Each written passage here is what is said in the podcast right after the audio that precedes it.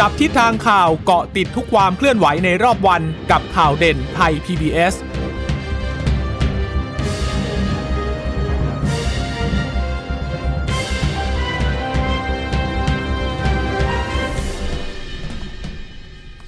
สวัสดีคุณผู้ฟังค่ะ ต้อนรับคุณผู้ฟังสู่รายการข่าวเด่นไทย PBS นะคะ พบกันทุกวันจันทร์ถึงวันศุกร์เวลา 15 นาฬิกาทางไทย PBS Radio ค่ะ เราฟังสดกันได้ที่ www thai pbs radio com นะคะ หรือว่าแอปพลิเคชัน Thai PBS Podcast ค่ะ ก็อัปเดตสถานการณ์ ในวันนี้กันนะคะ วันนี้ชนชยานันท์พร้อมสมบัติรับหน้าที่กับคุณชวลักษณ์จักรวิวัฒนากุลค่ะ สวัสดีค่ะคุณนันท์สวัสดีคุณผู้ฟังด้วยค่ะ วันนี้มีประเด็นสำคัญต้องติดตามกันหลายประเด็นหลายเรื่องก็คลี่คลายไปนะคะ หลายเรื่องก็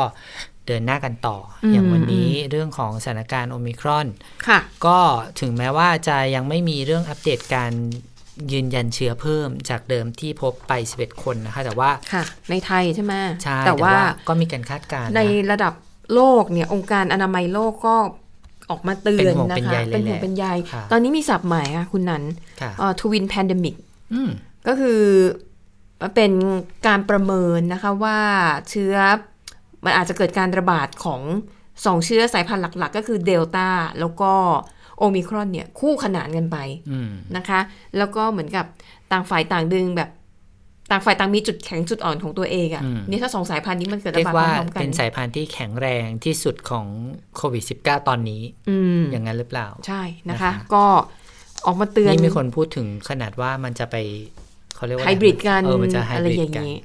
ว่าเป็นไรดิฉันว่าน่ากลัวเหมนองกันในแง่เลวร้ายเอาไว้ก่อนดีกว่า เราจะได้หาทางป้องกัน ถ้าเกิดว่าไอ้สิ่งที่เราประเมินไว้เนี่ย มันไม่ได้เลวร้ายถึงขั้นนั้น ก็ถือว่าโชคดีไปค่ะ ใช่ไหมอย่างเมื่อวานนะคะอธิบดีกรมการแพทย์ก็ก็ประเมินไว้ว่าหลังจากปีใหม่เนี่ยคิดว่า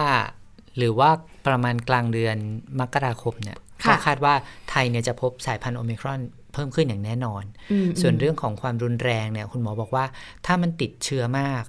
โอกาสที่มันจะป่วยหนักมันก็มีเพิ่มมากขึ้น ใช่นะนะคะคะอะรวทีมนี้ถึงไปเรื่องวัคซีนที่ใครๆก็ห่วงกันด้วยนะคะงั้นไปดูคำเตือนของผู้อำนวยการองค์การอนามัยโลกกันหน่อยนะคะ ในเทดรอสอะดานอมเกรเบเยซุสค่ะก็ออกมาเตือนนะคะว่ามีความเป็นไปได้ ที่เชื้อโควิด -19 สายพันธุ์โอมิครอนเนี่ยอาจจะระบาดอยู่แล้วในหลายพื้นที่แต่ยังไม่มีการรายงานนะคะ โดยผู้อำนวยการองค์การอนามัยโลกก็เตือนเลยนะคะว่าอัตราการแพร่ระบาดที่มันรวดเร็วเช่นนี้เนี่ยมันไม่เคยเกิดขึ้นมาก่อน แล้วก็กังวลว่าทั่วโลกเนี่ยประเมินอันตรายของเชื้อโควิด -19 นั้นต่ำเกินไปนะคะ ซึ่ง ก็เลยย้ำอีกเรื่องหนึ่งว่าการฉีดวัคซีนเข็มกระตุ้นเนี่ยอาจจะต้องเข้ามามีบทบาทสำคัญในการควบคุมการแพร่ระบาด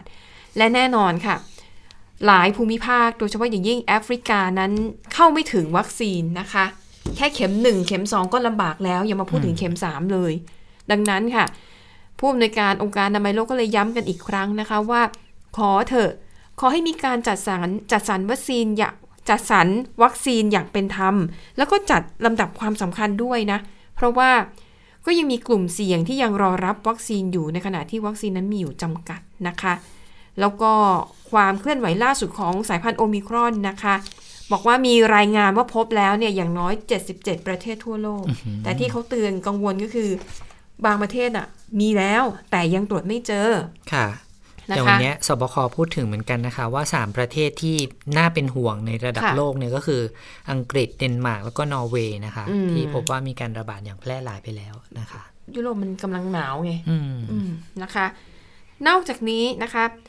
เรื่องของยาเรื่องของวัคซีนก็ต้องพัฒนาควบคู่กันไปด้วยนะคะ ล่าสุดค่ะไฟเซอร์เนี่ยเขาผลิตยาของเขานะคะ ชื่อยาแพ็กโลวิดก็ออกมา แถลงถึงผลการทดสอบประสิทธิภาพของยานะคะ ของเขาเป็นยาเม็ดนะคะต้านไวรัสโควิด -19 ในการทดสอบระยะสุดท้ายค่ะพบว่าได้ผลดีนะคะ สามารถลดอาการป่วยหนัก หรือเสียชีวิตได้ถึงร้อยละได้เกือบร้อยละ 90 แถมยังรับมือกับไวรัสกลายพันธุ์สายพันธุ์โอมิครอนได้อีกด้วยนะคะโดยเขาบอกว่าถ้าหากว่าผู้ใหญ่นะคะที่เป็นกลุ่มที่มีความเสี่ยงสูงและติดเชื้อโควิด -19 เนี่ย สองสามวันแรกหลังเริ่มแสดงอาการเนี่ยถ้าหากได้รับยานะเขาบอกว่าประสิทธิภาพของยาเนี่ยสูงถึงร้อยละ88อืมฮึนะคะ คือรู้แต่ว่าว่าป่วยเร็วอาการออกเร็วแล้วก็ได้ทานยาเลยเนี่ย มันจะแบบโอมีกาสหายอืมสูงมาก ใช่นะคะ แล้วก็เอ่อตอนนี้เนี่ยกำลังมีการทดสอบยาในกลุ่มผู้ใหญ่ที่เป็นกลุ่มคนทั่ว ๆ ไปที่ไม่ได้เป็นกลุ่มที่มีความเสี่ยงสูงนะคะ เพื่อจะศึกษาว่าไอยา ต้านไวรัสตัวนี้เนี่ยมันจะช่วยลดโอกาศในการเข้ารักษาตัวในโรงพยาบาลเนี่ยได้เท่าไหร่ดีกว่าหรือว่าด้อยกว่ากลุ่มผู้ใหญ่ที่มีความเสี่ยงนะคะ ส่วนเรื่องผลข้างเคียงค่ะเขาบอกว่ากลุ่มผู้ทดสอบประมาณร้อยละ20 20ถึง25นะคะบอกว่าก็มีผลข้างเคียงจากยานะคะแต่ส่วนมากเนี่ยอาการไม่รุนแรง ตอนนี้นะคะยาแพคโลวิชของไฟเซอร์เนี่ยยังอยู่กับระหว่างการพิจารณาอนุมัติ ของสำนักงานอาหารและยาของสหรัฐ แต่ยังไม่สามารถจะระบุเวลาได้นะคะว่าเอ่อ FDA เนี่ยก็จะอนุมัติให้ใช้ยาตัวนี้เมื่อไหร่นะคะอะอันนั้นก็เป็นสถานการณ์ของโอมิครอนในระดับนานาชาติในระดับโลกอะนะคะ ค่ะ ดูสถานการณ์ไทยไทกันยกันบ้างบ้างนะคะอืมวันนี้มีข้อมูลที่น่าสนใจเหมือนกันนะคะ วันนี้สบคแถลงโดยแพทย์หญิงสุมณี วัชรศิลป์นะคะ ผู้ช่วยโฆษกสบคค่ะ ก็มี สิ่งที่น่าสนใจมากที่อยากจะบอกคุณสวรักษ์แล้วก็ท่านผู้ฟังค่ะ คือวันนี้เรามียอดติดเชื้อเนี่ยเออไม่เยอะนะคะ 3,370ค่ะแต่ว่าเรามียอด ATK เนี่ยประมาณพันกว่าๆค่ะแต่สิ่งที่น่าสนใจไปกว่านั้นก็คือเรามียอดผู้เสียชีวิต 29 คน ซึ่งอืมดูเหมือนไม่ใช่เป็นเลขที่น่าตกใจอะไรนะคะ เพราะว่าเราเคยสูงกว่านี้มาแล้ว แต่ว่าในจำนวน 29 คนนี้ค่ะ คุณอืมสวรักษ์ไม่ได้รับวัคซีนซะ21 คน อ่า นี่ไง มันก็เป็นสถิติที่บ่ง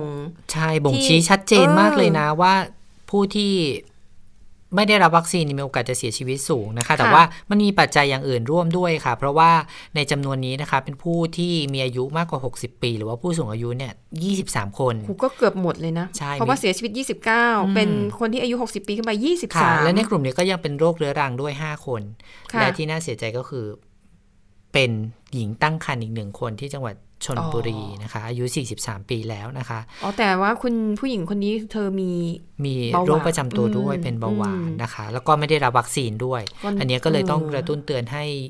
คุณผู้หญิงที่ตั้งครรภ์ทั้งค่ะหลายนะคะ ไปรับวัคซีนอืมไปที่โรงพยาบาลใกล้บ้านได้เลยนะคะ สามารถ walk out เอ่อ walk ขออภัย walk in ไปได้เลย ไม่ไม่ต้อง walk in ก่อนค่อย walk out เออใช่ walk in ไปฉีดได้เลยนะคะค่ะไม่จำเป็นต้องลงทะเบียนถ้าเป็น หญิงตั้งครรภ์นะคะ ก็ค่ะทางโรงพยาบาลนี้ก็พร้อมจะให้บริการอยู่แล้วนะคะอืมอืมตอนนี้เนี่ยยอดผู้ติดเชื้อสะสมตั้งแต่ต้นเริ่มปีที่มีการแล้วระบาดเนี่ยนะคะก็2ล้านกว่าคนแล้ว2ล้าน1 7 8 0 0 0คนนะคะ วันนี้ยอดหายเราน้อยกว่าเมื่อวานนี้ แต่ว่าก็ยังมากกว่าจำนวนผู้ติดเชื้อนะคะค่ะแล้วก็จำนวนผู้เสียชีวิตสะสม ก็เพิ่มมากขึ้นไม่มากนะคะ ส่วนจังหวัดที่ ติดเชื้อมากที่สุดตอนนี้ยังเป็นกทมนะคะ 583 คนรองลงมาเป็นชลบุรี 172 แล้วก็นครศรีธรรมราช 150 ค่ะค่ะอืมคลัสเตอร์ที่น่าเป็นห่วงก็หลายที่เหมือนกันนะคะยังเป็นที่เดิมๆค่ะคุณสวรักษ์คลัสเตอร์ค่ะใหม่ๆทั้งหลายก็อย่างเช่นโรงงานอืมนะคะ ตลาดสดค่ะเอ่อค่ายทหารอืมค่ายทหารอันนี้พบที่ ประจวบคีรีขันธ์นะคะ แล้วก็ค่ะงานศพยังมีอยู่นะคะค่ะโดยเฉพาะอย่างยิ่งงานศพที่ไปรับประทานอาหารที่งานไปนั่งคุยไปใกล้ชิดกันเนี่ยก็มีโอกาสที่จะติดเชื้อสูงมากนะคะที่บอกว่างานศพที่จังหวัดนาราธิวาสดิฉันเดาว่าน่าจะเป็นงานศพแบบของชาวมุสลิมหรือเปล่า เออ ไม่แน่ใจ ทีทีเนี้ยดิฉันก็เลยไม่ไม่มีความคุ้นเคยเลยไม่รู้รู้ว่าไม่วิรู้ธีว่าการเลี้ยงพิธีกรรมอาหารแบบ หรือว่าชาจะวมุสลิมเนี่กายรไปร่วมต้องมีพิธีอะไรที่สัมผัสใช่ร่างกายกันหรือเปล่าใช่ค่ะใช่ไหมคะเออไม่แน่ใจเพราะว่าหมืถ้าอนกันเป็นคนไทยนี่ก็คือข้าวต้มคนละถ้วย แล้วก็อ่าตัวใครตัวมันได้ แต่ทีนี้ถ้าเป็นของมุสลิมดิฉันไม่แน่ใจว่าขั้นตอนเขาเป็นยังไง คลัสเตอร์ร้านอาหารก็มีแล้วนะคะอืมคุณสวรักษ์ที่ค่ะกทม แล้วก็ที่สุราษฎร์ธานีคลัสเตอร์ ส่วนใหญ่หมูเป็นกระทะหมูกระทะนี่ต้องปัจระวัจังยกันเสี่ยงเหมือนคืออะไรกันใช้กระทะเดียวกันใช่แล้วเพนั่งราะอว่ายู่มันนานมันกินร่วมกันเนาะ แล้วก็นั่งกันนานเอาๆตกลงที่ดิฉันคุยไปคิดไปเองว่าความร้อนจากเตาหมูกระทะมันจะฆ่าเชื้อโควิดเนี่ยไม่จริงนะใช่แต่ไหมว่าเราดื่มเราดื่มน้ำเราพูดคุยไงสวัสคุณสอ๋วัอสดิ์แล้วก็แล้วละอองฝอยเออมันก็แบบแล้วเวลาที่อืมเรานั่งนานอะก็หมายค่ะความว่าโอกาสเสี่ยงมันจะเพิ่มขึ้นด้วยนะคะ ก็ค่ะอีกเรื่องหนึ่งที่ทางสบคเน้นย้ำก็คือเรื่องของการให้ไปฉีด วัคซีนเข็มกระตุ้นค่ะซึ่งตอนนี้ก็ขยับเวลากันมา แล้วก็มีการถแถลงไปอย่างต่อเนื่องแล้วนะคะว่าอืมสำหรับสูตรต่างๆ อย่างเช่น เอ่อเชื้อตายซีโนแวคซีโนฟาร์ม2เข็มนะคะ ก็เว้นไป 1 เดือน หรือว่า 4 สัปดาห์ก็ไปฉีดเข็มกระตุ้นได้นะคะค่ะส่วนแอสตรา2เข็มอืมก็เว้นไป 3 เดือนแล้วก็ไปฉีดเข็มที่ 3 นะคะค่ะส่วนสูตรไขว้อืมอ๋อยังยังมีสูตรเสมออีกหนึ่งสูตรก็คือเอ่อ mRNA ทั้งหลายนะคะค่ะไฟเซอร์ไฟเซอร์อืมเอ่อโมเดอร์นาโมเดอร์นาค่ะก็เว้นไป 6 เดือน แล้วก็ไปฉีดเข็มที่ 3 นะคะอืมส่วนสูตรไขว้ซึ่งคงจะมีแต่ประเทศเรา ประเทศอืมเดียวมั้งคนอื่นไม่อ๋อมีคนอื่นไขว้ด้วยนะคุณสวรักษ์ค่ะในอังกฤษก็ไขว้เอ่อแอสตราเซเนกากับไฟเซอร์อืมเหมือนกันในไทยเราก็มีแอสตราเซเนกากับไฟเซอร์หรือว่าแอสตราเซเนกากับโมเดอร์นาค่ะอันนี้ถ้าจะไปฉีดเข็มที่ 3 เว้นไป 6 เดือนนะคะค่ะแต่ถ้าเป็นไขว้สูตรอื่น ทั้งไขว้เชื้อตายกับไขว้อืมไขว้ viral vector ค่ะหรือว่าไขว้เชื้อตายกับไขว้เอ่อ mRNA ให้เว้น 3 เดือนแล้วก็ไปฉีดอืมกระตุ้นเข็มที่ 3 นะคะค่ะส่วนจะไปฉีดที่ไหน เป็นคำถามเหมือนกัน ก็คือถ้าอยู่ต่างจังหวัดนะคะ ให้ไปรับบริการที่โรงพยาบาลสถานพยาบาลใกล้บ้านค่ะไปถามเลยว่าจะมาฉีดเข็ม3เนี่ยเราได้ตามเวลาแล้วแล้วก็เอาหลักฐานการฉีดเข็มที่ 2 ไปด้วยค่ะถ้าจะให้สะดวกที่สุดก็คือไปติดต่อที่ที่เราฉีดเข็มที่ค่ะ2แต่อย่างในกทมมีปัญหาเหมือนกันคุณสวรักษ์เพราะว่าอืมอย่างเราเนี่ยอืมเราฉีดที่ศูนย์ไทยร่วมใจใช่ไหมคะค่ะไทยร่วมใจเนี่ยไม่มีแล้วตอนนี้ปิดไปหมดแล้วค่ะไทยร่วมใจหอการค้าไทยกับ ภาคเอกชนร่วมกันกับกทมอืมเนี่ยไม่มีพอปิดไปทำยังไง อย่างพวกเราอย่างเงี้ย ครบเวลา 3 เดือนที่ต้องไปฉีดเข็มที่ 3 แล้วอ่ารับแอสตราเซเนกาสองเข็มอ้าวเขาบอกว่าคนที่ฉีดเข็มที่ 2 ครบไปเมื่อเดือนสิงหาคมและกันยายนให้ไปฉีดเข็มที่ 3 ได้แล้วอืมก็ติดต่อสถานพยาบาลใกล้บ้านค่ะ แต่ว่าถ้าสมมติว่าบอกว่าสถานพยาบาลใกล้บ้านไม่เอ่อลำบากอืมไม่แน่ใจอย่างนี้ใช่ไหมคะก็ 11 โรงพยาบาลในสังกัดในสังกัดกรุงเทพมหานครค่ะก็หรือว่าเขามีศูนย์บริการสาธารณสุข คุณชวรักษ์อาจจะเคยเห็น แต่เขามีเยอะนะ มีประมาณค่ะ20กว่าศูนย์นะ แต่ว่าอืมเขาให้บริการแค่ 6 ศูนย์ ถ้าอยากค่ะรู้ว่ามีที่ไหนบ้าง แนะนำให้คุณผู้ฟังเข้าไปที่แอปพลิเคชัน QQ ค่ะค่ะ QUE แล้วก็ Q ค่ะค่ะ QQ เอ่อ ก็จะให้บริการด้านการจองวัคซีน พูดง่ายๆว่าทั้งอืมสองช่องทางทั้งเอ่อโรงพยาบาล 11 แห่งในสังกัดกรุงเทพมหานครกับศูนย์บริการสาธารณสุข 6 แห่งของกรุงเทพมหานครเนี่ยค่ะเข้าไปจองที่นั่นได้เลยอืมนะคะ ก็เข้าแอป QQ แล้วก็จองค่ะส่วนช่องทางที่ 3สำหรับใครที่ไม่สะดวกลงทะเบียนอะไรทั้งสิ้นเป็นคนกทมฉีดไปครบตามระยะเวลาที่เราแนะนำแล้วค่ะไปที่ ศูนย์เยาวชนกรุงเทพมหานครค่ะ สนามกีฬาไทยญี่ปุ่นดินแดงอืมอาคารกีฬาเวทสองนะคะ ก็ค่ะ walk in เข้าไปฉีดได้เลยค่ะอืมก็เอาหลักฐานไป เอาบัตรประชาชนไปยืนยันการฉีดของเราว่าเราค่ะฉีดมาครบ 2 เข็มแล้วก็รับเข็มที่ 3 เข็มกระตุ้นได้นะคะอืมหรือว่าอืมช่องทางทีสี่อืม4สำหรับคนกทมก็ยังมีอยู่อีกที่หนึ่งคือ ศูนย์ฉีดวัคซีนกลางบางซื่อค่ะก็ลงลงทะเบียนผ่าน เอ่อเครือข่ายโทโทรรศัศัพพท์ท์มืมืออถืถืออสามสามค่าย ใช่ค่ะ ก็อันนี้ก็อยากจะกระตุ้นให้ทุกคนได้มีโอกาสค่ะไปฉีดเข็มกระตุ้นเพราะอย่างที่คุณจวรักษ์เล่าตอนต้นว่าในต่างประเทศอะเขาก็บอกแล้วว่า วัคซีนเอ่อเชื้อโอมิครอนเนี่ยมันหลบหลีกค่ะวัคซีนได้บางส่วนแล้ว แต่ว่ามันจะตายมันมันจะคุมอยู่เมื่อเราฉีดวัคซีนเข็มกระตุ้นใช่ไหมคะใช่ คือตัววัคซีนเองเนี่ยประสิทธิภาพมันก็ภูมิคุ้มกันที่ได้จากการฉีดวัคซีนมันก็จะลดลงไปตามเวลาด้วย แล้วก็ค่ะโอมิครอนมันเสริมปัจจัยหลายอย่างนะคะ ทีนี้ไปดูอีกความเห็นหนึ่งนะคะ ของนายแพทย์ยงผู้รบผู้วรวันนะคะหัวหน้าศูนย์เชี่ยวชาญเฉพาะทางด้านไวรัสวิทยาคลินิกนะคะของจุฬาลงกรณ์มหาวิทยาลัย คือพูดถึง หลักการในการฉีดวัคซีนเนี่ยอันนี้ดิฉันว่าน่าสนใจ มันจะเปลี่ยนแนวคิดของเรา ปัจจุบันเราคิดว่า ตอนแรกฉีดวัคซีนสองเข็มอืมพอได้ มาตอนนี้ต้องเข็มที่สามแต่ว่าในแพทย์ยงเนี่ยนะคะ พูดอีกมุมหนึ่งคุณหมออธิบายอีกแบบหนึ่งใช่ อธิบายว่า เราต้องมองใหม่ว่าจริงๆแล้วการคำว่าฉีดวัคซีนให้ครบเนี่ย มันอาจจะต้องเป็นการประกอบไปด้วย อันแรกคือฉีดวัคซีนเบื้องต้น แล้วก็ตามด้วยกระตุ้น ถึงจะเรียกว่าฉีดวัคซีนครบชุดอืม ซึ่งเปรียบเทียบกับการฉีดวัคซีนตับอักเสบ AB เบื้องต้นเนี่ยเขาจะให้ 1 เข็มนะคะ แล้วก็ในการเป็นไวรัสเออวัคซีนตับอักเสบอ๋อ AB คือให้เบื้องต้นหนึ่งอ่อเข็ม เข็มแรกอะให้ในตับ A ใช่ไหมคะค่ะแล้วเข็มที่2ก็ให้ในตับ B อืมแล้วก็ไปกระตุ้นอีกเข็มหนึ่งใน 6 เดือนในต่ออีกมาหกเดือนก็เท่ากับฉีดทั้งหมด1คอร์สสามเข็มนะคะค่ะเช่นเดียวกับการให้วัคซีนโรคหัด หัดเยอรมัน คางทูม ไข้สมองอักเสบไอเนี้ยเราฉีดตอนเด็กอืมๆนะคะ ก็เลยมองว่า อ๋อใช่ มันต้องมีแบบวัคซีนชุดเบื้องต้น แล้วก็ต้องกระตุ้นภูมิให้อยู่ไปนานๆอืมเออ ต้องมองแบบนี้ก็น่าสนใจ ดังนั้นค่ะ ก็เลยวนมาถึงโควิด -19 ที่บอกว่าให้ฉีดวัคซีนครบ 2 เข็มเนี่ย ไม่ถูกแล้วอืม ถ้าคำว่าครบคือจะต้องประกอบด้วยวัคซีน2เข็มเป็นเบื้องต้นเท่านั้นเป็นตัวพรามเหมือนเวลาเราแต่งหน้าเนาะค่ะมันจะมีตัวรองแบบพื้นก่อนเออรองพื้นนะคะแล้วก็ค่อยตบส่วนแบบต่างๆ เข้าไปอืม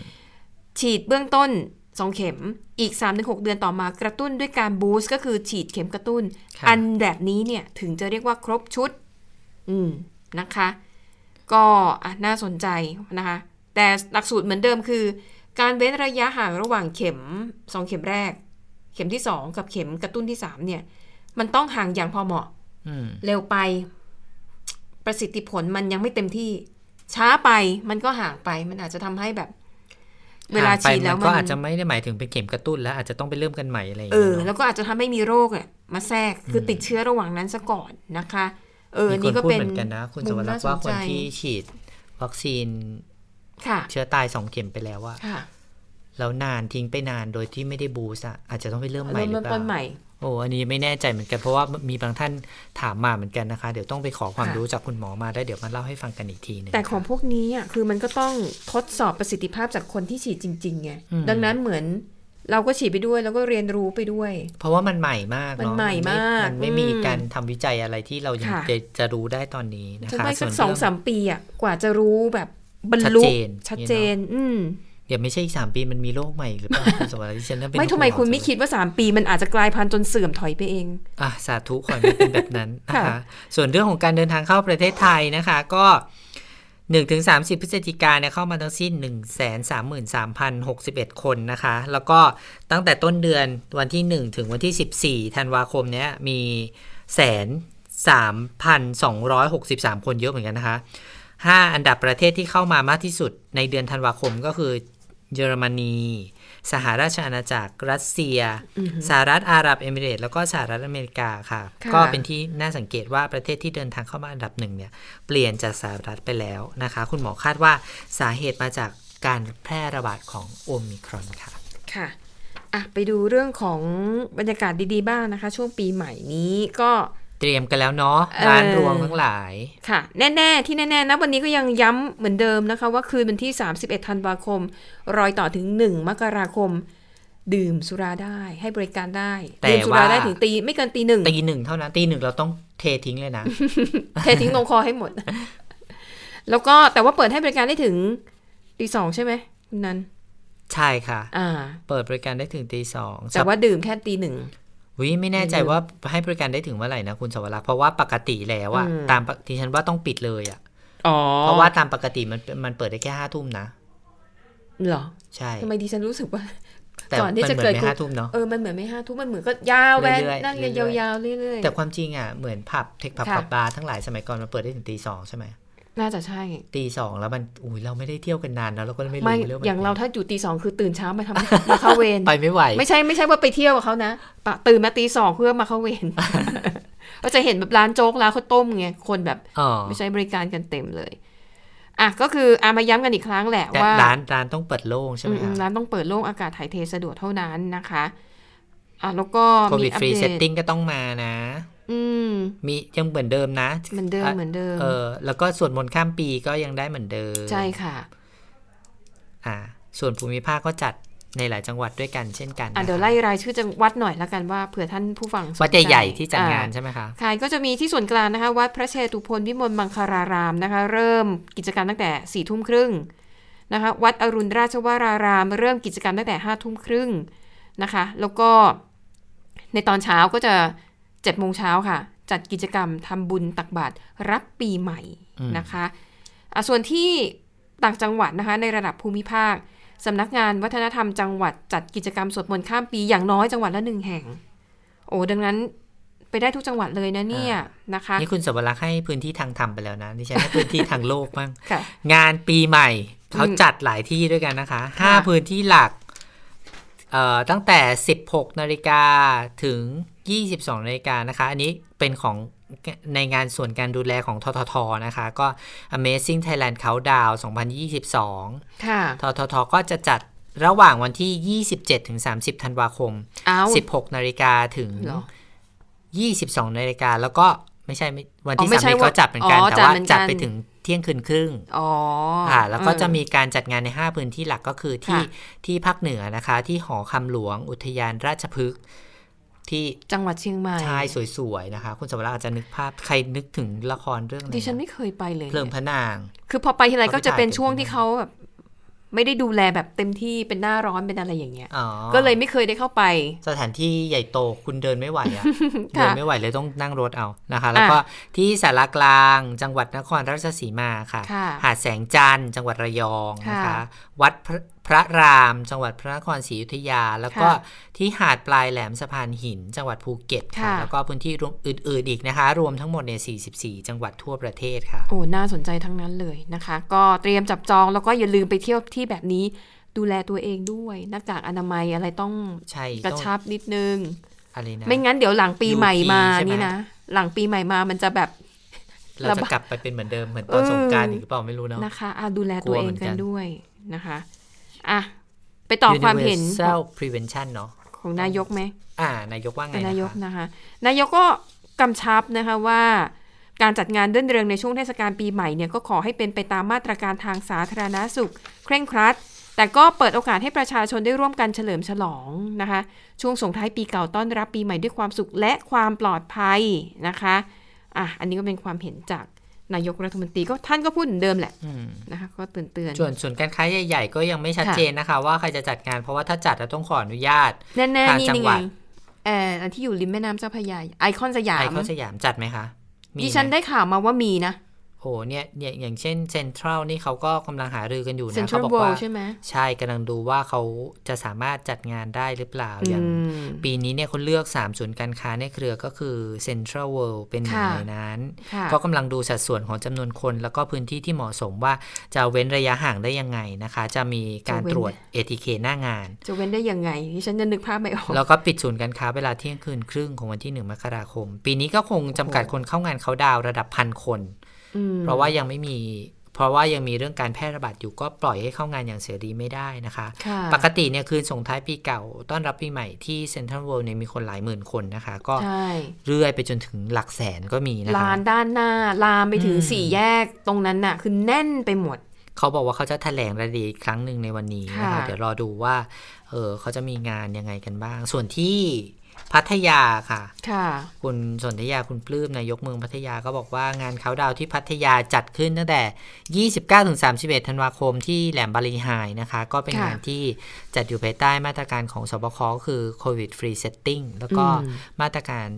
ของเมืองพัทยาแล้วก็ผู้จัดงานนะคะ ก็ค่ะยืนยันว่าจะต้องป้องกันเรื่องของการเอ่อแพร่ระบาดของโควิด -19 อย่างเต็มที่ เขาบอกว่าเขาโฆษณาแบบนี้ บอกว่าเมืองพัทยาเขาเคยจัดงานเอ่อ music festival มาแล้วเมื่อเดือนพฤศจิกายน ทุกสัปดาห์ใช่ใช่ใช่เขาก็สามารถป้องกันการแพร่ระบาดได้ แต่ว่าอ๋อคุณสวรักษ์ที่ฉันมีข้อมูลอย่างหนึ่งค่ะก็มีน้องนักข่าวเล่าให้ฟังว่า ในพื้นที่จัดงานนะเขาทำดีนะค่ะเขาก็กั้นพื้นที่แล้วก็ตั้งเก้าอี้ใช่ไหมคะไม่ค่ะไม่ให้เลื่อนเก้าอี้ ทุกคนอืนะมให้นั่งที่เก้าอี้ตัวเอง แล้วมันก็จะมีการเว้นระยะห่างที่ชัดเจนค่ะแต่กลายเป็นว่าคนเนี่ยไม่เข้างานคุณสวรักษ์ไปอยู่เป็นไงรอบรอบงาน คืออาศัยฟังเพลงแต่ว่าไม่ได้เข้าไปในในงาน เพราะว่า พอในงานมันอยู่ใกล้กันไม่ได้ใช่ไหมอืมเขาก็ไปนั่งอยู่รอบเนี่ยนอกอะนแล้อวกก็รั้วตั้งวงแบบ ถือเบียร์ดื่มกันอย่างเงี้ยค่ะเออ ก็ก็เป็นกลุ่มกลุ่มๆเป็นกลุ่มกลุ่มๆ อย่างเงี้ย มันก็เลยมีเหมือนกันที่พบการอืมติดเชื้ออมแต่ว่าไม่มากนะคะ เพราะว่าพอพบการติดเชื้อปุ๊บเนี่ยเขาก็รีบประกาศให้คนที่ไปงานนั้นไปตรวจ ATK ไปตรวจคัดกรองเชื้อก็เลย โชคดีว่าไม่ได้น่าเป็นห่วงมากนะคะเอ๊ะส่วนคุณบอกไปยังว่าแบมแบม GOT7อ๋อมายังยังยังเออนี่จะเป็นไฮไลท์นะ ที่ตอนตอนแรกบอกจะเป็นลิซ่าลิซ่าอันี่นนั้นที่พัทยาภูเก็ตป่ะอ๋อภูเก็ตกับกับใครนะนักร้องพลาสติกอะอืมสักคนชาวอิตาลีอ๋อดิดิฉัฉันนน่ะจำชื่อไม่ได้ละนึแต่กหน้าเขาออกแต่จำชื่ออ่าไม่ได้ เพราะชื่อเป็นภาษาอิตาเลียนเนี่ยค่ะ ก็สรุปว่าไม่ได้มาทั้งคู่อะค่ะอะเพราะแต่ว่าลิซ่าก็คงจะไปเขาดาวน์ที่ที่อื่นเนอะเพราะว่าเราไม่จ้างเขาเป็นวงอาจจะรับคุณงานมีที่อื่นได้เราแล้วเราไม่จ้างเขาเป็นวงอะ เราจ้างเขามาคนเดียวอย่างเงี้ยนึกออกปะแล้วเขาค่ะ บริษัทเขาคงลำบากใจเหมือนกันเลยฉันว่าอืนะมอืมเอาถ้าจะไปรับงานเป็นวงเขาได้รายได้มากกว่าอะไรอย่างงี้หรือเปล่า ค่ะอาจจะเป็นไปได้อะก็ถ้าใครอยากเจอคุณแบมแบมนะคะจากก็เซเว่นกับพี่พัทยานะคะ ก็น้องเขาก็มีฐานแบมแบมแฟนคลับ ไม่น้อยนะ ใช่นะคะคือตอนเนี้ยวงอะ แยกกันแล้วนะก็ค่ะเซเว่นอะแยกวงกันไปแล้วก็อืมต่างคนต่างไปทำมาหากินตามสไตล์ของตัวเอง เพราะว่าเขาหมดสัญญาไปนะคะ แต่ค่ะเขาบอกว่าไม่ใช่วงแตกนะ คือแยกกันไปทำผลงานแล้วเขาก็จะกลับมารวมกันเขาเรียกว่าอะไรอะ กลับมารวมกันเป็นเอ่อวาระวาระ เป็นเฉพาะกิจ ใช่ อาจจะมาออกอัลบั้มร่วมกันอืมฮึอะไรอย่างเงี้ยนะคะ แล้วก็มีกิจกรรมร่วมกันเพราะว่าแฟนคลับเขาค่อนข้างเหนียวแน่นเหมือนกันนะก็เซเว่นอะค่ะแล้วก็เป็นวงเกาหลีที่มาเมืองไทยบ่อยมากเหมือนกันนะคะค่ะแฟนแฟนชาวไทยก็เยอะอยู่พอสมควรแหละใช่เพราะว่าคมีสมาชิกเป็นคนไทยด้วยค่ะ ส่วนที่นะคะพัทยาก็จะใช้กฎเดียวกันนะคะ คืออนุญาตให้ดื่มแอลกอฮอล์ได้ถึงตีหนึ่งนะคะ แต่ว่า ทางเมืองพัทยาฝ่ายปกครอง แล้วก็ตำรวจก็ขอความร่วมมือค่ะไปยังสถานประกอบการนะคะ โดยต้องมองนะคะว่าเนี่ยรัฐบาลผ่อนคลายให้นะนะคะเพราะก็อยากจะให้เฉลิมฉลองปีใหม่ให้ร้านค้าอะไรเนี่ยคือก็ได้มีหารายได้กันอยู่บ้างนะคะ แต่ผู้ประกอบการเนี่ยต้องปฏิบัติตามมาตรการเฝ้าระวังอย่างเคร่งครัดนะเพื่อป้องกันการแพร่ระบาดของทุกฝ่ายนะคะ ทางภาครัฐนี่ก็บอกเลยว่าต้องขอเลยนะ ทางรัฐเนี่ยอาจจะส่งเจ้าหน้าที่มาบอกกล่าวตักเตือน เรื่องการเปิดเกินเวลา นะคะ เข้มหน่อยแต่ก็ถือว่า อะคนละครึ่งนะช่วยๆกันอืมนะคะร้านค้าก็ขายได้แต่คุณก็ต้องดูแลสุขภาพประชาชนด้วย อ่าอันนี้หลังจากโฆษณาเรื่องพัทยากันไปเรียบร้อยนะ กลายเป็นว่ามีการไปแจ้งความเอาผิด ร้านอาหารที่ชนบุรีเหมือนกันนะคะค่ะคุณสวรักษ์เพราะว่ามีการเปิดเผยมาจากพลตำรวจตรีอัธสิทธิ์กิจ กิจจาหารนะคะผู้บังคับการตำรวจภูธรจังหวัดชนบุรี ก็ชี้แจงถึงกรณีที่สังคมออนไลน์เนี่ยมีการวิพากษ์วิจารณ์ กรณีที่เกิดเหตุเกิดเหตุทำร้ายนักท่องเที่ยวในสถานประกอบการย่านแหลมบริหายค่ะก็มีการเผยแพร่ภาพผ่านโซเชียลมีเดียไปในช่องทางต่างๆนะคะก็ทำให้เกิดผลกระทบต่อภาพลักษณ์ด้านการท่องเที่ยวของพัทยานะคะก็บอกว่าร้านอาหารดังกล่าวเนี่ยเจ้าหน้าที่ตำรวจได้ทำการจับกลุ่มดำเนินคดี กรณีฝ่าฝืนพรกพรก ในส่วนของการจำหน่ายเครื่องดื่มแอลกอฮอล์แล้วก็ดำเนินคดีอยู่นะคะ ขณะนี้ก็อยู่ระหว่างการสอบสวนส่งฟ้อง ตามกระบวนการยุติธรรม เนื่องจากผู้ประกอบการปฏิเสธ หลังจากที่ดำเนินการจับกลุ่มไปแล้วหลายครั้งเนี่ยเจ้าหน้าที่ก็เสนอกับทางจังหวัดชนบุรีว่า ให้ประกาศสั่งปิดให้บริการจนถึงสิ้นเดือนพฤศจิกายนอืมและเมื่อครบกำหนดแล้วก็สามารถเปิดให้บริการได้อีกครั้งหนึ่ง ซึ่งหากเปิดในลักษณะผับบาร์คาราโอเกะเนี่ยตอนนี้ยังเปิดไม่ได้นะคะ แต่ถ้าเปิดในลักษณะร้านอาหาร ก็สามารถดำเนินการได้ ซึ่งในเมืองพัทยาตอนนี้มีร้านจำหน่ายอาหาร สามารถจำหน่ายเครื่องดื่มแอลกอฮอล์ได้ 11 โมงถึงบ่าย 2 และเวลา 17นาฬิกาถึง 5 ทุ่มนะคะแล้วก็ถ้าหากว่าพบว่ามีสถานบริการใดที่ไปแอบอ้างเปิดเป็นผับบาร์คาราโอเกะ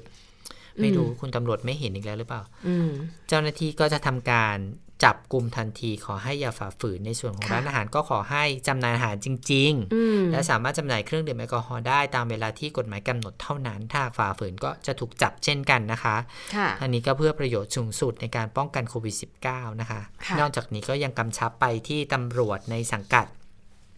นะคะบอกว่าให้ผู้กำกับการสถานีตำรวจ แล้วก็ผู้ปฏิบัติการผู้ปฏิบัติงานทุกคนเนี่ยทำการกวด กวดขัน ออกตรวจจับกลุ่มผู้ฝ่าฝืนนะคะ ในพื้นที่ที่ยังเป็นพื้นที่สีฟ้าห้ามจำหน่ายเครื่องดื่มแอลกอฮอล์โดยเด็ดขาดเนี่ยก็ต้องทำตามกฎหมายตามนั้นนะคะ ถ้าใครฝ่าฝืนก็จับกลุ่มอย่างเคร่งครัดเช่นกัน อันนี้ก็ต้องบอกทุกๆทท่านว่าต้องช่วยกันอืมผู้ให้บริการก็ต้องช่วยกันด้วยค่ะถึงแม้อะว่าเราจะเห็นอะไรเล็ดลอดต่าง ๆ คุณสมรักษ์แถวบ้านดิฉันก็ เป็นร้านขายอาหารที่ไม่ได้ขายอาหารก็มี ขายไงขายอะไรนะคิดว่าเป็นกับแกล้ม ไข่ถั่ว หนังหนังไก่ทอดอะไรอย่างเงี้ยเอเอ็อนเอ็นคอกอะไรนะเอ็นแหนมเอ็นเอ็นไก่ทอดแหนมเอ็นไก่อะไรประมาณเนี้ยเออก็ถือว่าเป็นอาหารกับแก้มกรุบกริบแล้วก็ค่ะอะไข่เครื่องดื่มเป็นหลักอืมอะปิดท้ายไปดูเรื่องที่มันสืบเนื่องกับโควิด -19 อีกนิดนึงนะคะ นั่นคือเขาบอกว่ามีการผลการสำรวจนะคะว่ากลุ่มกลุ่มประชาชนที่ใช้อินเทอร์เน็ตมากที่สุดค่ะ เขาบอกว่าตอนนี้นะคะ เป็นครั้งแรกเลยที่ กลุ่ม Gen Z นะคะกลุ่ม Gen Z ก็คือคนที่อายุน้อยกว่า 21 ปี กลายเป็นกลุ่มที่ใช้งานอินเทอร์เน็ตมากที่สุดเฉลี่ยวันละ 12 ชั่วโมง 5 นาทีทำลายสถิติแชมป์เดิมนะคะแชมป์เดิมเนี่ยเป็นกลุ่ม Gen Y Gen Y นี่คือคนอายุ 21-40 ปี ซึ่งคนในกลุ่มนี้เนี่ยเป็นกลุ่มที่ใช้อินเทอร์เน็ตสูงที่สุดติดต่อกันมาแล้ว 6 ปี แต่ปีนี้เป็นครั้งแรกอืมที่กลุ่ม Gen Z เนี่ยใช้อินเทอร์เน็ตมากกว่า ซึ่งไปดูเหตุผลดูแล้วไม่น่าแปลกใจเท่าไหร่ เหตุผลหลักๆ ก็คือ1เรียนออนไลน์อืมเพราะว่ามันมีโควิด -19 ไงนะคะ บอกว่าพบว่าผลการสำรวจนะคะ การใช้งานอินเทอร์เน็ตของกลุ่ม Gen Z มาก Gen C Gen Z เนี่ยมากที่สุดคือเรียนออนไลน์ค่ะ เฉลี่ยวันละ 5 ชั่วโมง 23 นาที รองลงมาคือ ดูรายการโทรทัศน์ ดูคลิปดูหนังฟังเพลงออนไลน์เฉลี่ยวันละ 4 ชั่วโมง 11 นาที แล้วก็ ติดต่อสื่อสารออนไลน์เฉลี่ยวันละ3ชั่วโมง 39 นาทีตามลำดับนะคะอะแล้วก็เรื่องของพฤติกรรมช้อปปิ้งก็เพราะว่า e-market นะคะ e-marketplace เนี่ยเป็นแพลตฟอร์มที่คนเนี่ยให้ความสนใจมาก สูงสุดเนี่ยคือค่าย Shopee 89.7%รองลงมาคือ Lazada 74%แล้วก็ Facebook 61.2%เหตุผลที่ผู้คนส่วนใหญ่เลือกซื้อสินค้าจากแพลตฟอร์มเหล่านี้เพราะหนึ่งราคาถูกคุ้มค่ากับการการซื้อ แพลตฟอร์มใช้งานง่าย สินค้ามีความหลากหลาย แล้วก็ผู้ซื้อมีความเชื่อมั่นในระบบชำระเงินของแพลตฟอร์มที่สำคัญค่ะ โปรโมชั่น 11 11 12 12 01มีผลมีมากตเลยลอเนาะดมีผลมากดิฉันว่ามีผลนิดเดียวเพราะดิฉันรู้เขาก็ลด แทบจะรายวันอยู่แล้ว มันเป็นการตลาดอะเขาก็ฉลาดในการอืมที่จะดึงให้คนไปซื้อในค่ะช่วงเวลานั้นนะความจริงค่ะราคาไม่ได้ไม่ได้ลดไม่ได้กต่างกันมาก แต่ว่ามีผลต่อจิตใจนะคุณสวรักษ์ใช่ไอ้เลขเก้าเก้าทั้งหลายอะนึกอค่ะอกปะเพราะดิฉันก็จะเล็งสินค้าบางอย่างแล้วก็เนี่ยนะ เดี๋ยวพอถึงวันที่เขาจัดโปรใหญ่ๆ เดี๋ยวเราเข้าไปดูปราพอกฏไปว่าเช็คราราคาคาไม่ต่างกันเลย ก็ไม่ต่างคือตัวสินค้าจะถูก แต่มันมีคูแต่ปองค่านะคุณส่งสวแพรังกษ์ เออคูปองจะคุ้มหน่อยมัเป็นเนื้อมีเป็นหนังคูปองเพราะว่าวันนั้นน่ะมันก็จะมีคูปองต่างๆ ให้คุณค่ะสวรักษ์ก็เก็บใช่ไหมอืมก็ถ้าเราเก็บคูปองได้เยอะแล้วมูลค่ามันพอดีกันอะทั้งส่งฟรีมีเท่าส่วนกับลดจากได้คูเปล่าปองเลยอะไรอย่างใช่ไหมเงี้ยใช่ มันก็ลดเยอะเหมือนกันให้ย้ำนิดนึงได้ไหมว่า Gen C ใช่ไหมคะค่ะ Gen C นี่อยู่ช่วงอายุไหนเออต่ำกว่า 21โอ้น้อยกว่า 21อืม Gen Y นี่ 21ถึง40 นะคะ40อุ้ยคุณสวรักษ์อยู่ Gen ไหนคะเนี่ยอืมไม่อยู่ในนี้ดิฉันเหนือกว่านี้ Gen X คุณไม่ใช่ Baby Boom ใช่ไหมคะ เราก็ใกไม่ใช่ล้ Baby ๆกัน Boomer เอาคุณยังเป็น Gen Y อยู่เหรอ Gen X สิคะ นั่นสิ เออแหมแซวกันนิดนึงอะก่อนจะไปก่อนจะไปเรื่องอื่นฉันขอทิ้งท้ายโควิด ค่ะขอทิ้งท้ายเรื่องเน้นย้ำเรื่องการไปฉีดวัคซีนกระตุ้นเข็มที่ 3 นะคะอืมก็ สำหรับคนที่ถึงเวลาที่ต้องฉีดแล้วก็คือผู้ที่ได้รับวัคซีนแอสตราเซเนกาครบ 2 เข็มไปค่ะเมื่อเดือนสิงหาคมและกันยายนนะคะ หรือว่าผู้ที่ฉีดแอสเอ่อฉีดซีโนแวคแอสตราครบ 2 เข็มไปก็คือซีโนแวคเข็ม1แอสตราเซเนกาเข็มค่ะ2รวมถึงผู้ที่ฉีดเอ่อซีโนแวคไฟเซอร์นะคะ เออขออภัยซีโนซีโนฟาร์มไฟเซอร์หรือว่าซีโนแวคไฟเซอร์ด้วย ถ้าอยู่ในกรอบเวลาเดียวกันนะคะ ก็พรุ่งนี้ค่ะ พรุ่งนี้ลงทะเบียนได้ค่ะถ้าใครจะฉีดที่ศูนย์ฉีดวัคซีนกลางบางซื่อนะคะ พรุ่งนี้ลงทะเบียนได้เวลา9นาฬิกาที่เครือข่ายมือถือของตัวเองนะคะค่ะเพราะว่าเอ่อทางทาง ศูนย์ฉีดวัคซีนกลางบางซื่อจะเริ่มให้บริการในการฉีดวัคซีนเข็มกระตุ้นเนี่ยวันที่ 18 ธันวาคมค่ะอืมไปไม่ยากนะคะ ก็นั่งรถไฟฟ้าไปง่าย ๆ เลยใช่รถไม่ติดด้วย ใช่ แล้วก็เดินนี่ขึ้นทะลุ MRT ขึ้นไปสายสีน้ำเงินในอาคารเลยนะอืม ไม่ต้องออกมาเดินริมถนนนี่เหนื่อย มันทะลุอยู่ข้างในเลย โอ้ยนี่ดิฉันยังไม่เคยไปเลย นี่กำลังตัดสินใจอยู่ว่าจะไปลงแอปพลิเคชัน QQ กับค่ะกทมดี หรือว่าจะไปศูนย์ฉีดวัคซีนกลางบางซื่อดี แต่ว่าก็มีคนโฆษณาให้ฟังเยอะว่าค่ะที่ศูนย์ฉีดวัคซีนกลางบางซื่อก็สะดวกสบายรวดเร็วใช่เดี๋ยวใช่นี้ก็มีแต่คนชื่นชมว่าโอ้ระบบจัดการดีมาก คิวก็ดีแล้วไม่มีไม่มีภาพแบบ ก่อนหน้านั้นอีกแล้วอืมภาพที่คนไปรุมแอกันอัดกันใช่ไหมนะคะอืมสำหรับคนค่ะที่ไปรับวัคซีนเข็มกระตุ้น เข็มที่ 3 ที่ศูนย์ฉีดวัคซีนกลางบางซื่อก็จะได้รับวัคซีนไฟเซอร์นะคะ ว้าว ดีจัง อืมอืค่ะมครับวัคซีนส่วนใหญ่วัคซีนเข็มกระตุ้นจะเป็นไฟเซอร์หมดแต่คุณนั้นนี่เข็มสามแล้วใช่ไหมยังไม่ได้ฉีดเข็มสามเอาเหรอ ฉีดเข็มสองครบไปเมื่อ 30 สิงหาค่ะก็คิดว่าเดี๋ยวจะต้องไปลงทะเบียนแล้วแหละกำลังอืมเลือกอยู่ว่าเราจะไป ตามไหนดีนะคะค่ะไปต่อกันที่เรื่องจะน้าหน่อยไหมคุณชวรักษ์นะค่ะก็เหมือนจะจบแล้ว 9 วัน หลังจากที่ค่ะปักหลักกันอยู่ที่ทำเนียบรัฐบาลที่ค่ะหน้า UN นะคะ มาทำเนียบกันก่อนค่ะมาทำเนียบปุ๊บถูกจับค่ะ คุณชวรักษ์อืมใครจะเรียกว่าสลายการชุมนุมหรือเปล่าไม่รู้ กระชับอืมพื้นที่สลายการชุมนุมหรืออะไรก็ตามค่ะก็ส่วนหนึ่งถูกควบคุมตัวมาที่สโมสรตำรวจค่ะ แล้วก็เข้าสู่กระบวนการการดำเนินคดีไปนะคะฝ่าค่ะฝืนพรกฉุกเฉินฝ่าฝืนอืมพรบควบคุมโรคค่ะก็คุมตัวมาที่สโมสรตำรวจใกล้ๆเราตรงนี้แหละ แล้วก็อืมวันนั้นก็มีคลิปปรากฏออกไปว่าค่ะมีการคือมันมีข้อสงสัยหลายอย่างคุณสวรักษ์การเข้าควบคุม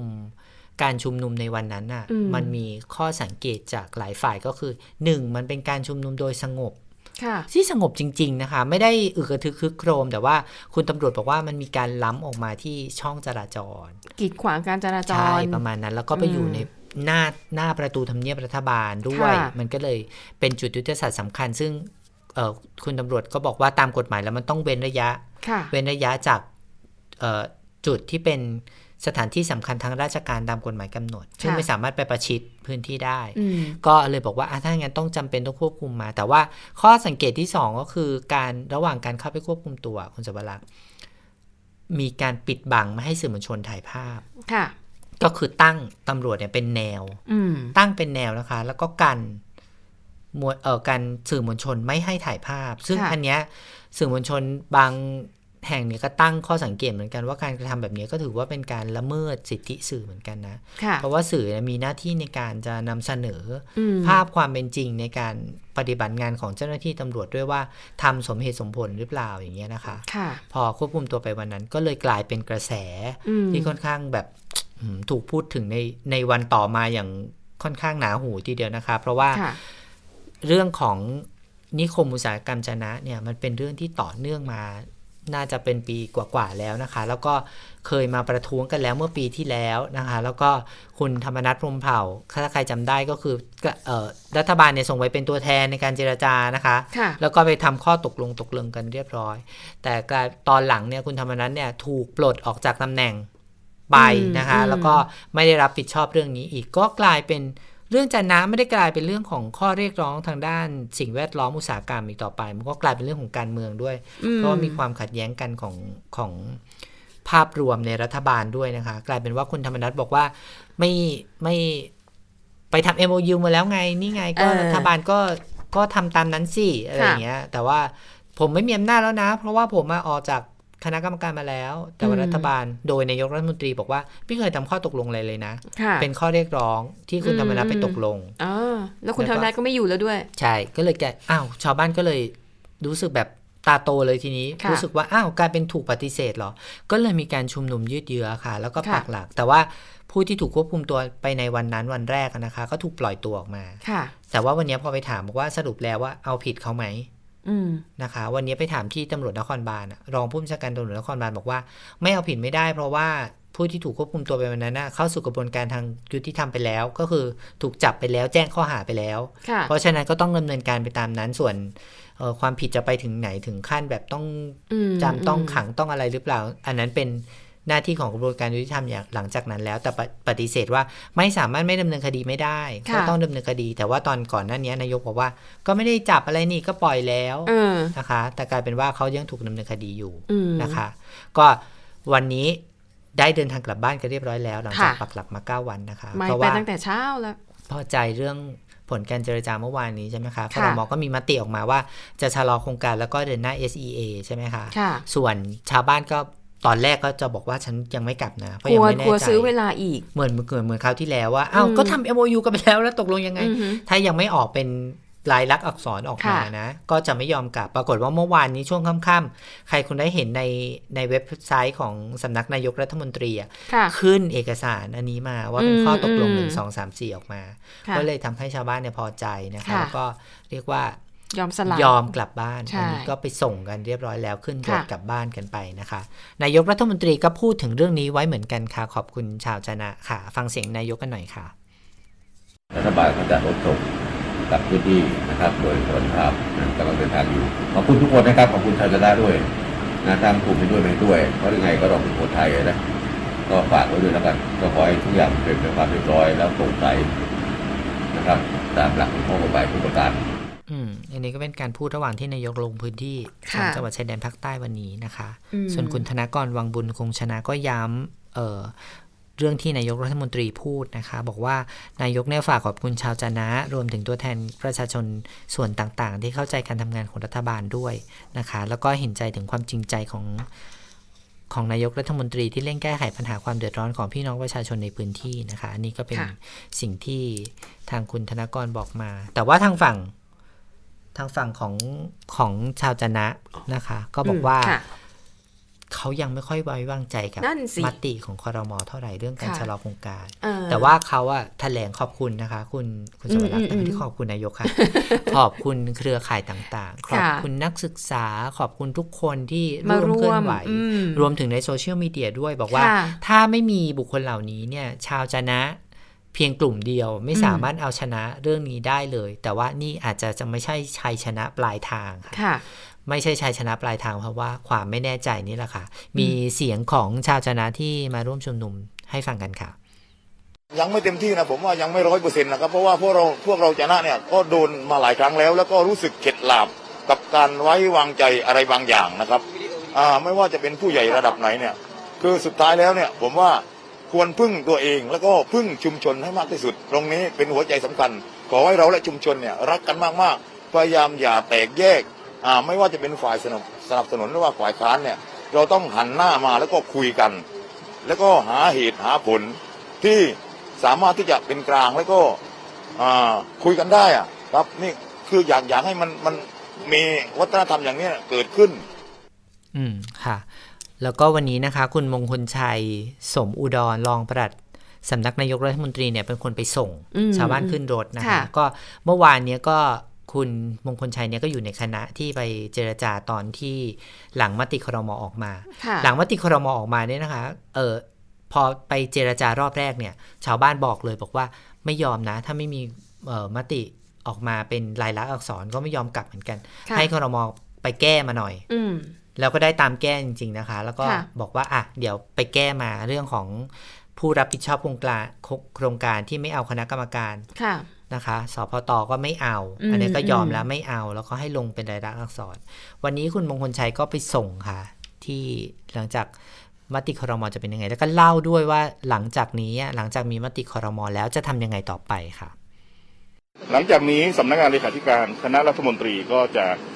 แจ้งเรื่องที่คณะรัฐมนตรีมีมตินะครับ แจ้งไปยังหน่วยงานที่เกี่ยวข้องเพื่อให้ดำเนินการตามมติคณะรัฐมนตรีนะครับดูแล้วมีประมาณกี่หน่วยคะที่เกี่ยวข้องผมว่ามากกว่ามากกว่ามากกว่าสี่ห้าหน่วย มากกว่าสี่ห้าหน่วย เช่นสภาพัฒนาเศรษฐกิจและสังคมแห่งชาติ ซึ่งอาจจะเป็นแม่งานหลักในการที่จะดำเนินการเรื่องนี้นะครับเอ่อกระทรวงอุตสาหกรรม กระทรวงมหาดไทย นะครับรวมถึงสำนักงานปลัดสำนักนายกรัฐมนตรี ซึ่งจะต้องเป็นหน่วยงานกลางในการประสานให้เกิดการปฏิบัติ ยาวกันหลังจากนี้ หลังจากนี้แล้ว ค่ะดิฉันก็คาดหวังว่าขอให้ขอให้ได้ข้อสรุปร่วมกันนะคะ ทั้งทั้งสองฝ่ายต่างก็มีเหตุผลในการที่ค่ะจะเดินหน้า หรือว่าถอยหลังโครงการนี้เหมือนกันนะคะอืมก็อืมขอให้มันเป็นประโยชน์สูงสุดกับประเทศชาติกันแล้วกันนะคะ ค่ะ ไปที่กันอีกเรื่องหนึ่งนะคะ ก็กำลังกำลังร้อนแรงทีเดียวแม้ว่า ยังไม่ได้กำหนดว่าจะเลือกตั้งผู้ว่ากทมเมื่อไหร่อืมแต่ตอนนี้ก็ทยอยกันเปิดตัวอ่านายกบอกว่านู่นกลางปีกลางปีหน้า แล้วก็หนึ่งในคนที่โดดเด่นนะคะทั้งโดดเด่นในเรื่องการถูกนำเสนอเป็นข่าว แล้วก็ในสื่อสังคมออนไลน์ที่ค่ะเป็นหนึ่งในคนที่ถูกแซะมากที่สุดในเวลานี้นะดิฉันว่า เมื่อวานเนี้ยเราคุยกันเรื่องนี้นะคุณสวรักษ์ค่ะเนาะแล้วก็คุณสวรักษ์บอกดิฉันว่าอุ้ยในกระแสในในทวิตเตอร์อะอืมแรงเลยเนี่ยทายาทสายตรงไอน์สไตน์เนี่ยเป็นประเด็นที่แบบฮึเขาเขาเขาบอกว่าเขาเคยเรียน เรียนกับทายาทสายตรงของใช่ไอน์สไตน์ใช่ไหมนะคะคะ แต่ตอนหลังทุกคก็แบบตาโตกันเลยเนาะว่าแต่มัตอนนหจลัริงงเหรอก็อะไรมีเงี้ยสื่อเนี่ยอีเมลไปถามศาสตราจารย์คนนั้น ซึ่งท่านเนี่ย คือนามสกุลไอน์สไตน์อ่าก็ท่านก็บอกว่าเปล่า ผมไม่ได้เป็นทายาทแต่ประกันไหนค่ะค่ะนะคะอะทีนี้ก็ไปดูความคืบหน้านะคะของคุณสุชาติชวีสุวรรณสวัสดิ์หรือว่าดรเอก็เรียกว่าเปิดตัวใหญ่ใหญ่มากนะคะ ตอนนี้ก็เริ่มชูนโยบายหลายๆอย่างอะนะบอกว่า เนี่ยจะเสนอกรุงเทพให้เป็นเจ้าภาพมหากรรมกีฬาโอลิมปิกปี 2036 ค่ะ อีก 25 ปีนับจากนี้นะคะโอ้โหยี่อีกยี่สิบห้าปีเลยโอ้ยโถไป15 ปีสิบห้าปีเอา21ลบ3 6 15ปี ขอใช่ไปดิใช่ฉันลบผิดยี่สิบห้าไม่รู้ดิฉันจะอยู่รอไหวหรือเปล่านะคะ ซึ่งไม่แปลกนะคะ การที่เราจะเสนอตัวก่อนถึงการจัดงาน10กว่าปี นี่คือเป็นเรื่องปกติ ใช่ เพราะว่าก็ต้องเราต้องติดความอืมพร้อมเนาะ ต้องเตรียมงานต้องต้องไปบิดต้องต้องต้องมีตามแผนงานจต้องริงๆสี่วางปีแผนเออมันแค่สิบกว่าปีนี่มันแค่สามครั้งใช่ไหมค่ะเพราะว่ามันสี่ปีครั้งใช่ไหมคะสี่ปีครั้งใช่นะคะอะก็เป็นนโยบายล่าสุดนะคะที่ดรเอเนี่ยนำมาใช้ชี้แจงให้กับประชาชนนะคะดิฉันยังไม่ได้ฟังเสียงตอนที่ดร.เอ้นี่พูดนะ แต่พอจะจินตนาการออก ใช่ว่าต้องแบบร้อนแรงนะคะอะเดี๋ยวดิฉันเล่าให้ฟังสั้นๆแล้วกันนะเขาบอกว่า อย่าหัวเราะนะครับ ท่านรู้ไหมโอลิมปิกเนี่ยเปลี่ยนเมืองเปลี่ยนประเทศเปลี่ยนชีวิตคนนะคะ ดูโอลิมปิกที่ริโอเดจาเนโรของบราซิลนะ ดูเป็นตัวอย่างริโอเดจาเนโรเนี่ยก่อนหน้านี้เป็นเมืองอาชญากรรม แต่กลายมาเป็นเมืองที่ปลอดภัยเพราะโอลิมปิกอืมท่านเห็นไหมบาร์เซโลนานะคะก็เปลี่ยนผังเมืองที่ยุ่งเหยิงเนี่ยให้กลายเป็นเมืองที่มีผังเมืองดีที่สุดในยุโรปวันนี้ ปักกิ่งของจีนเป็นไงนะคะ เปลี่ยนจากเมืองที่อากาศมลพิษเลวร้ายเนี่ยเป็นเมืองอากาศบริสุทธิ์นะคะ แต่อันนี้ดิฉันขอแย้งนิดนึงเบอร์มลพิษในกรุงปักกิ่งเนี่ยเพิ่งจะกลับมาดีในช่วงไม่กี่ปีนะ ใช่ตอนปีเพราะเ2008 ที่ปักกิ่งเป็นเจ้าภาพก็ยังเลวร้ายอยู่ เออ ก็ยังไม่ได้อะไรมาก ตอนนี้ที่ดีขึ้นดิฉันเชื่อว่าส่วนหนึ่งค่ะเป็นเพราะว่าโควิด -19 ด้วยนะ ไม่แล้วก็บอกว่าที่กรุงโซลโอลิมปิกเปลี่ยนแม่น้ำเน่าเสียเป็นแม่น้ำใสสะอาดเพราะโอลิมปิก อันนี้ไม่ก็ไม่เกี่ยวนะคะ อย่างไอคลองที่ดัง ๆอะนะที่แบบคนไทยไปต้องไปเดินเที่ยวเขาก็พัเขาฒก็นาใส่อยู่แล้วเนาะเออเหลือแต่แสนแสบเรานี่เห็นว่ามีก็งบประมาณไปเยอะเหมือนกันก็คงออกอ่างไปแล้วไงคอรมอเคาะงบประมาณไปเยอะ อ่า แต่ว่าให้พัฒนาในช่วง10ปีเดี๋ยวฉันรอดูเหมือนกัน10ปี ฉันน่าจะอยู่ไหวอืมไหวแหมคุณนันคุณยังไม่ถึงหกสิบเลยตอนนั้นไม่แน่ค่ะนะคะนะคะ อะก็คืออะท่านก็ยกตัวอย่างเมืองใหญ่ ๆ ในหลาย ๆ ประเทศนะคะ ที่ท่านก็อ้างว่าการที่ได้เป็นเจ้าภาพโอลิมปิกเนี่ยทำให้เมืองเหล่านี้ได้รับการพัฒนาที่ดีขึ้นนะคะ ถ้ากรุงเทพได้เป็นเจ้าภาพโอลิมปิก ผมมั่นใจว่าเราทำได้ และอะไรจะเกิดขึ้น สิ่งที่เกิดขึ้นคือ ฟุตบาทราบเรียบสนิท คนแก่คนพิการเดินได้หมด สายไฟฟ้าลงดินทุกถนน รถไฟฟ้าทั่วถึง ปรับเป็นพลังงานสะอาดดูแลได้ทุกคน ปราศจากฝุ่น PM 2.5 เพราะมีแขกมาบ้านถูกไหมนี่คือสุดยอดเลย เราทำตรงนี้ กรุงเทพที่เปลี่ยนแบบก้าวกระโดดเลยครับ ทุกท่านครับอืมเราจะเปลี่ยนทันทีต้องทำไปให้สุด คือจริงดิฉันว่าถ้าได้เป็นเจ้าภาพโอลิมปิก รัฐบาลก็จะทุ่มเงินมาพัฒนาเมืองใช่ให้มันสวยงามสะอาด เหมือนกับช่วงที่เราได้เป็นเจ้าภาพกีฬาเอเชียนเกม ค่ะโอ้โหนี่ผ่านมานานมากแล้วนะคะ ตั้งแต่ 20 ปีแล้วอะ จำได้ว่าฉันเรียนจบใหม่ๆ แล้วก็แบบยี่สิบกว่าปีไปทำงานขายของเป็นแบบของใช่ที่ระลึกอะเพราะตอนนั้นเรียนจบมาแล้วยังไม่มีงานทำดิฉันต้องเรียนหนังสืออยู่เลยดิฉันได้มีโอกาสไปร่วมแสดงในพิธีเปิดอ๋อเหรอคะเอเชียนเกมด้วยนะคะ ที่ชุดจุดไฟหัวหมากเอปะเชียนเกมนะคะ ที่ใช่ค่ะใช่อืมสนามรัชมังคลากีฬาสถานดิฉันน่ะขายของอยู่เต็นท์ข้างเหรอคะๆเพราะจำได้ช่วงนั้นมันมันมีวิกฤตเศรษฐกิจ แล้วก็พอจบมายังไม่ได้มีงานทำเขาก็เลยแบบเออ ก็อะอันเนี้ยเนี่ยผ่านไปมีปีเดียวเนาะคุณสวรักษ์เนาะเพราะว่าค่ะปีต้มยำกุ้งเราปี 40 ใช่ไหมค่ะแล้วก็ปี 41 เนี่ยเราเป็นอืมเจ้าภาพเอเชียนเกมอืมนะคะ ตอนนั้นแบบเรียกว่าอะไรอะไรหลาย ๆ อย่างเราเพิ่งเริ่มฟื้นเนาะค่ะแล้วก็เราก็มีการก่อสร้างสนามกีฬาอืมหลายแห่งเพื่อมารองรับค่ะนะคะเอ่อสร้างหอพักนักกีฬาสร้างใช่อะไรใช่หลายอใช่ย่างเออแล้วก็มีการกระจายการแข่งขันไปตาม หัวเมืองหัวเมืใหองญ่ๆค่ะนะคะอย่างที่เชียงใหม่ที่อืมโคราชด้วยนะคะ ก็ค่ะเรียกว่าตอนนั้นก็ถนนหนทางก็ดูดีขึ้นจริงนะ เพราะว่ามันก็ต้องปรับตามแล้วก็ได้มีงบประมาณมาไงมันก็ไปอุดหนุนเนาะใช่ทำให้มันใช่ดีขึ้น แต่ว่าหูยถึงขั้นโอลิมปิกนี่ไม่รู้ว่าเราจะได้หลังจากนั้นมานี่ 20 กว่าปีเรายังไม่ได้เป็นเจ้าภาพเอเชียนเกมอีกเลยนะคะ แต่ดิฉันว่าเราตั้งใจจริงๆเอาไหวนะ เพราะอย่างบางเมืองที่ได้เป็นเจ้าภาพอืมเมืองเขาเล็กกว่าเราอีก คือเราต้องแบบเอาจริงอะ่ะอื มีโอกาสได้คือไซส์เล็กใหญ่ไม่สำคัญค่ะนะคะน่าเสียดายเพราะว่ามันมันแต่ว่าช่วงเวลาบางช่วงเวลามันก็ไม่เหมาะเนาะเหมือนญี่ปุ่นอืมครั้งที่อืมผ่านมาเนาะโชคร้ายน่าสงสารมากเลยอะเขาเตรียมการอย่างดีเลยแล้วตอนค่ะตอนเปิดตัวโอลิมปิกก่อนญี่ปุ่นเนี่ยอ่าแล้วมาริโอโผล่มาเนี่ยค่ะเรารู้สึกแบบโอ้มันต้องดีมาก ๆ เลยญี่ปุ่นนะคะ กลายเป็นอืมว่าพอเจอโควิดเข้าไปนี่ชะงักงานกันเยอะเหมือนกันนะคะค่ะส่วนอะจาก ดรเอใช่ไหมที่ฉันใช่ติดติ่งของท่านผู้สมัครท่านอื่น ๆ ไว้บ้างนะคะค่ะอย่างพักพลังประชารัฐเนี่ย ก็ยังไม่สรุปเรื่องการส่งเอ่อตัวแทนนะคะค่ะเข้าร่วมในสนามเลือกตั้งกทมนะคะค่ะส่วนพรรคก้าวไกลเนี่ยเขาเตรียมเปิดตัวแล้ว เขาจะบอกว่าเขาจะเริ่มคิกออฟในเดือนอืม ในเดือนมกราคม กลางเดือนมกราคมนะคะ ส่วนพลตำรวจเอกอัศวินขวัญเมือง ผู้ว่าค่ะราชการกรุงเทพมหานครคนปัจจุบันเนี่ย บอกว่ายังไม่บอกว่าจะสมัครหรือเปล่าอืมตอนแรกเนี่ยมีคนพูดเหมือนกันบอกว่าเออพลังประชารัฐอาจจะส่งผู้ว่าอัศวินค่ะ แต่แต่ว่าไปไปๆมาๆเนี่ยก็ไม่ชัดเจนก็เลยก็ไปจีบท่านผู้ว่าหมูป่าก่อนนะคะ ท่านผู้ว่าหมูป่าก็ปฏิเสธไปเรียบร้อยแล้ว อันนี้เดี๋ยวก็รอดูว่าจะมีคู่แข่งคนสำคัญอะไรค่ะให้สนามนี้ได้สนุกสนานกันบ้างที่ผู้ว่าหมูป่าไม่ประกาศว่ายืนยันว่าไม่ลงเนี่ยหลายคนบอกเออดีละลงทงแทนท่านอ่าอาจจะเป็นงานใหญ่ เออ แล้วก็ด้วยด้วยชื่อเสียงบารมีที่ท่านสั่งสมมาอะไรอย่างนี้ก็น่าน่าเสียดายถ้าจะอืมถ้าจะมาเกษียณก่อนเป็นนักการเมืองอะไรอย่างเงี้ยอย่างงี้ใช่ไหมอ่าคะใช่นะคะค่ะอะไปดูอีกเรื่องหนึ่งนะคะพรุ่งนี้ค่ะ จะมีเรียกว่ากิจกรรมสำคัญนะคะ เพราะว่าแอนโทนีบลิงเคนรัฐมนตรีต่างประเทศของสหรัฐค่ะพรุ่งนี้จะคือจะเดินทางมาไทยแล้วก็จะมีการแถลงข่าวในวันพรุ่งนี้ เข้าพบนายกรัฐมนตรีด้วยใช่ไหมคุณนั้นอืมค่ะ มีนัยยะสำคัญอะไรบ้างไหมคะว่าค่ะเอ๊ะจะพูดคุยจะอะไรกันเรื่องไหนมีข้อตกลงอะไรเป็นพิเศษ ก็น่าจะไหคมล้ายๆก็น่าจะเรื่องของความมั่นคงเรื่องการอาจจะไปพูดอ้อมๆในยะของการแผ่อิทธิพลของจีนที่เข้ามาในภูมิภาคอาเซียนนะคะแล้วก็ความร่วมมือทางเศรษฐกิจสังคมอะไรแบบนี้ ซึ่งก็ถือว่าสำคัญนะคะเพราะว่าระดับรัฐมนตรีต่างประเทศสหรัฐมาเยือนนี่ก็ถือว่าเขาให้ความสำคัญกับเราอืมนะคะ แต่ว่าก่อนหน้านี้ก็มีหลายคนอย่างคามาราแฮร์ริสที่เป็นรองประธานาธิบดีมาอันนั้นไม่ได้มาเยือนไทย ก็เฉียดไปเฉียดมานะคะสำหรับบลิงเคนนะคะมารอบนี้เยือน 3 ประเทศในอาเซียนค่ะ ประเทศแรกคืออินโดนีเซีย วันนี้อยู่มาเลเซียอืมแล้วก็เดี๋ยวจะมาไทยนะคะ ใช้เวลาเยือนทั้งหมด 4 วัน ก็เฉลี่ยประเทศละวันนิดๆนะคะ ก็ที่อ่า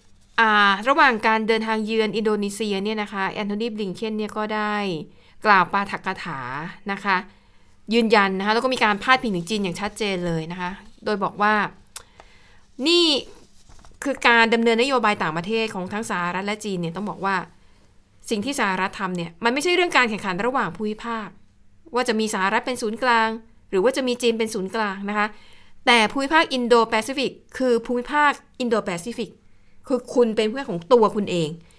ยิ่งไปกว่านั้นนะคะ คุณเนี่ยมันก็จะมีการยึดมั่นในเรื่องของสิทธิข้อตกลงที่รับผิดชอบ ต่อช่วงเวลาอันรุ่งเรืองและสันติสุขที่สุดของภูมิภาคและโลกที่เคยประสบมา นั่นจึงเป็นเหตุผลว่าทำไมอเมริกาถึงมีความทำไมถึงมีความกังวลมากนะคะตั้งแต่เอเชียตะวันออกเฉียงเหนือไปจนถึงเอเชียตะวันออกเฉียงใต้ แม่น้ำโขงไปจนถึงหมู่เกาะแปซิฟิก เกี่ยวกับการกระทำเชิงรุกของจีนนะคะ แล้วก็ยังเสริมด้วยนะคะว่า สหรัฐและพันธมิตรรวมทั้งผู้อ้างสิทธิ์ในทะเลจีนใต้เนี่ยจะผลักดันการกระทำผิดกฎหมาย จะต่อต้านการกระทำผิดกฎหมายทุกอย่างนะคะเพื่อปกป้องระเบียบโลกที่ได้ร่วมกันสร้างมานานหลายทศวรรษในภูมิภาคนี้ แล้วก็ยืนยันนะคะว่าสหรัฐเนี่ยไม่ได้ต้องการเป็นศูนย์กลางของภูมิภาคนี้อืมเพียงแต่ว่าเราก็ สนับสนุนเรื่องของสิทธิมนุษยชนนะคะเรื่องของเสรีภาพของประชาชน แล้วก็บอกว่าจะกดดันรัฐบาลเมียนมาค่ะให้ยุติการใช้ความรุนแรง ปล่อยตัวประชาชนที่ถูกควบคุมตัว เนื่องจากการประท้วงต่อต้านรัฐบาล แล้วก็จะนำพาเมียนมาเนี่ยกลับเข้าสู่ระบอบประชาธิปไตยนะคะแล้วก็ประเด็นหลักๆก็คือว่าสหรัฐเนี่ยก็จะต้องเชื่อมความสัมพันธ์กับทางการทูตกับทั้ง 3 ประเทศเหล่านี้นะคะ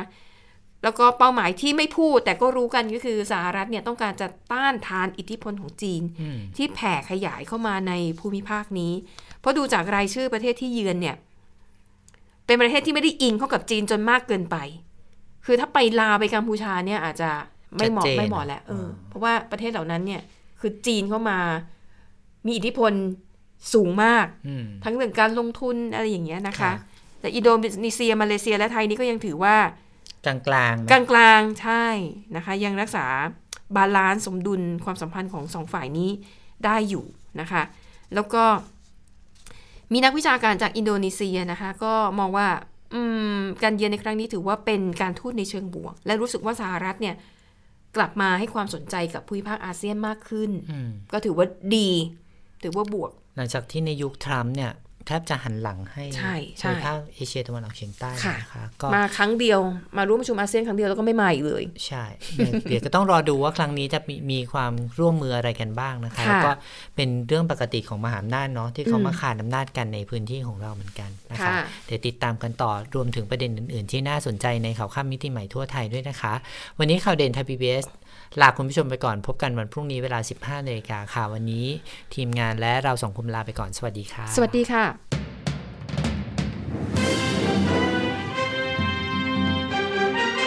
ติดตามข่าวเด่นไทย PBS ได้ทุกวันจันทร์ถึงศุกร์เวลา 15 นาฬิกา ทางไทย PBS Radio และติดตามฟังข่าวได้อีกครั้งทางไทย PBS Podcast